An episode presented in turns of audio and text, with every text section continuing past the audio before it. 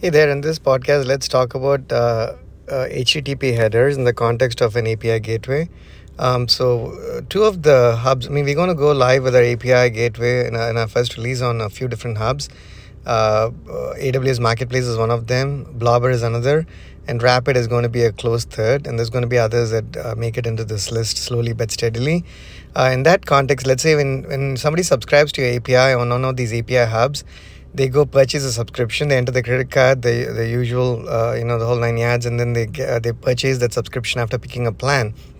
Once they do that uh, each of these hubs is going to uh, issue an API key, uh, unique API key uh, for that subscriber, right? So Rapid calls it X dash Rapid API dash key, Blobr calls it X dash Blobr dash key, and so on and so forth. Uh, that uniquely tells that that uh, subscriber actually has a valid subscription. Now, if the key is invalid or if the subscription has expired, the request will not be forwarded any further. It'll it'll end right there before it get, when it gets to the hub.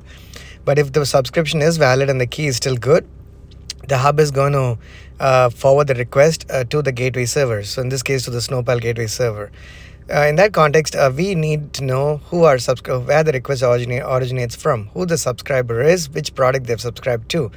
Now, not all gateways may need to know that information. I would, I would think they would, they should or they could, but I don't know. There could be other use cases. But long story short, we have a need uh, to be able to tell the difference because one could argue that uh, the job of validating the subscriber uh, ends with the hub. And it could possibly right depending on your use case but in our case we do need to know. So we were relying on that key uh, and we implemented our made our changes and then we went we pushed it out to our lower environments. We noticed that uh, we were not that it was not coming through. Things were not working. And when we debug we found out that that key the x uh, blobr key or the x rapid api key those keys were not actually being sent. And when you think about it it makes sense.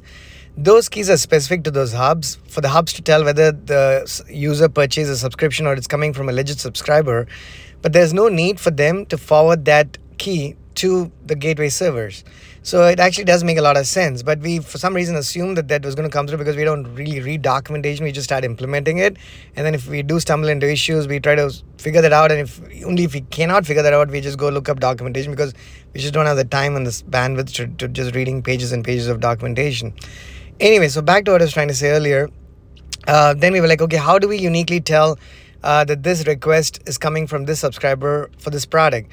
Um, uh, that's the, the answer to that is going to be uh, on the screen that you're looking at. I'm recording this on my phone, so excuse me, I can't point to it.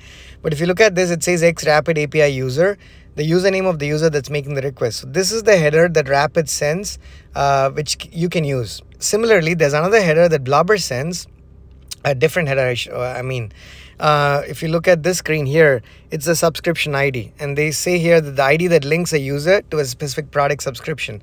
So if you have a subscriber who subscribed to multiple APIs, there'll be this ID will be different. It'll be unique per product per subscriber.